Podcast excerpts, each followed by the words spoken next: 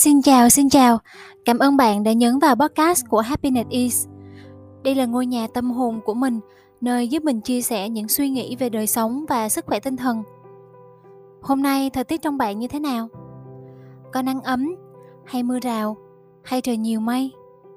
Hy vọng dù bạn đang ở trong trạng thái nào cũng hãy dành chút thời gian để nhìn vào bên trong và chăm sóc những cảm xúc của mình nha. Mình muốn kể cho mấy bạn nghe hai câu chuyện Đầu tiên là câu chuyện về hai con ếch. Đây là câu chuyện cổ tích nên là mình đoán hẳn là ai cũng nghe qua cả rồi, nhưng lâu lâu nghe lại có nhớ không nha. Có một bầy ếch đi dạo trong rừng và có hai con bị rơi xuống một cái hố sâu. Tất cả các con ếch còn lại trong bầy đều bu quanh miệng hố để kéo chúng lên.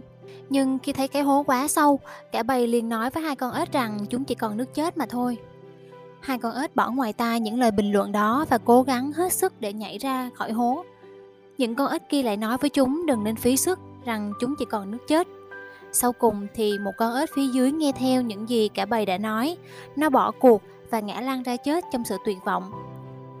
Con ếch còn lại vẫn tiếp tục cố gắng nhảy. Một lần nữa cả bầy xúm lại và thét lên khuyên nó hãy thôi.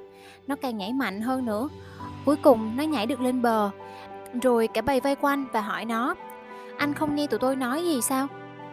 Thì ra con ếch này bị nặng tai Nó tưởng cả bầy ếch đã động viên nó suốt khoảng thời gian vừa qua. Câu chuyện thứ hai mình đọc được từ một kênh báo. Mình xin phép trích nguyên văn câu chuyện này như sau. Có một chàng trai trong làng rất là chăm chỉ, khỏe mạnh Thường giúp đỡ mọi người làm việc. Nhưng anh ta có một khuyết điểm chết người đó là nói năng thô lỗ. Bố mẹ và bạn bè luôn nhắc nhở anh ấy rằng cần tìm cách thay đổi, nhưng thanh niên này chỉ nghĩ nói vài câu thôi mà, có chuyện gì to tát đâu. Một lần, thiền sư đến làng, người thanh niên lỡ miệng nói những điều rất bất kính với thiền sư nên bị người khác chỉ trích. Anh ta vẫn không thấy áy náy mà chỉ bảo Vậy tôi xin lỗi là được chứ gì?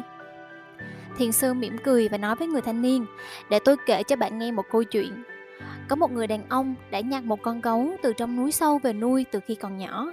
Cả hai rất gắn bó với nhau. Nhưng một hôm, con gấu làm hỏng một mẫu ngô của nhà hàng xóm, rồi bị người ta quở trách tận cửa. Người đàn ông giận lắm, cầm gậy vừa đánh con gấu vừa mắng. Thú vật đúng là thú vật, tao nuôi mày vô ích. Trong cơn nóng giận thì anh ta đã đuổi con gấu ra khỏi nhà. Nhưng đến ngày hôm sau á, thì bắt đầu thấy hối hận và đi tìm lại, nhưng con gấu mất dạng giữa núi sâu. Người đàn ông từ đó đã phải sống trong cô đơn và buồn bã. Trong một lần đi săn trên núi, anh ta đụng phải một con hổ dữ. Trong giây phút sinh tử, tưởng chừng là chết chắc rồi, thì anh ta bỗng thấy một bóng đen rất lớn lao tới và đánh đuổi hổ dữ. Hóa ra đó chính là chú gấu năm xưa đã được anh nuôi.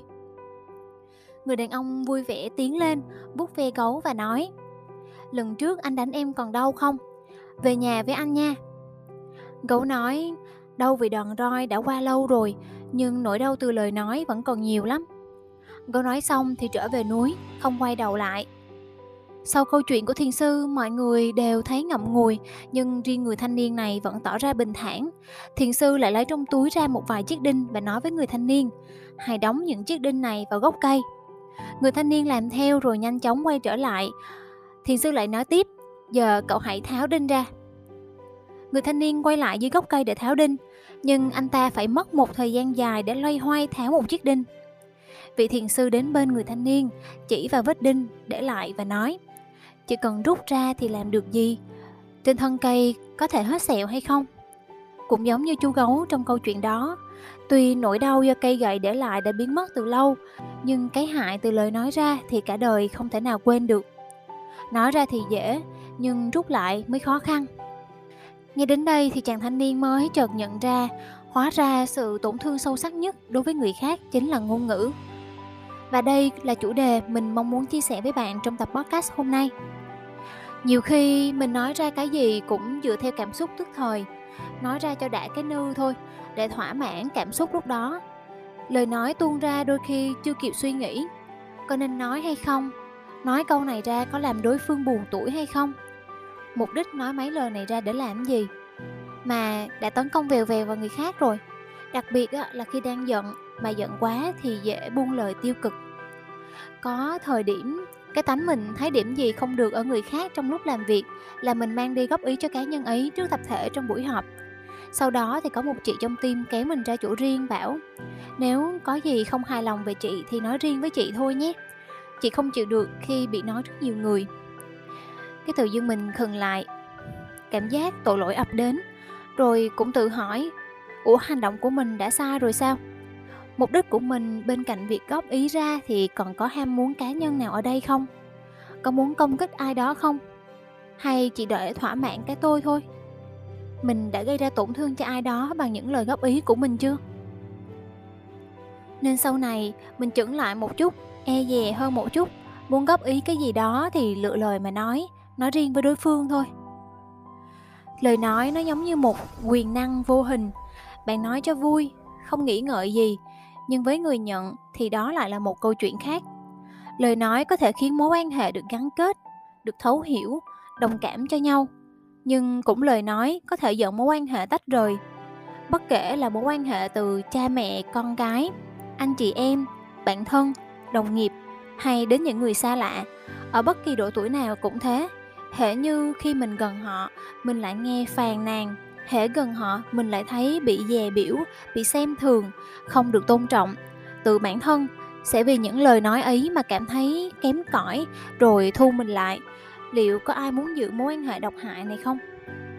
Nhưng bên cạnh đó, nếu mình được lắng nghe, được đồng cảm, được chia sẻ, được tiếp thêm động lực để cải thiện bản thân, để tốt hơn mỗi ngày thì mối quan hệ như vậy ai mà chẳng trân quý chứ dù bạn có tấm lòng tốt đến đâu nhưng lời nói lại như dao găm vào lòng người khác thì chẳng ai nhận ra ý tốt của bạn cả cũng không ai muốn nhận lấy tấm lòng ấy cả một câu nói khá nổi tiếng của Carl Sandburg, một nhà văn người Mỹ từng nói Hãy thận trọng với mỗi lời ta nói ra, bởi một khi chúng được nói ra, chúng chỉ có thể được tha thứ, chứ không thể nào được quên đi.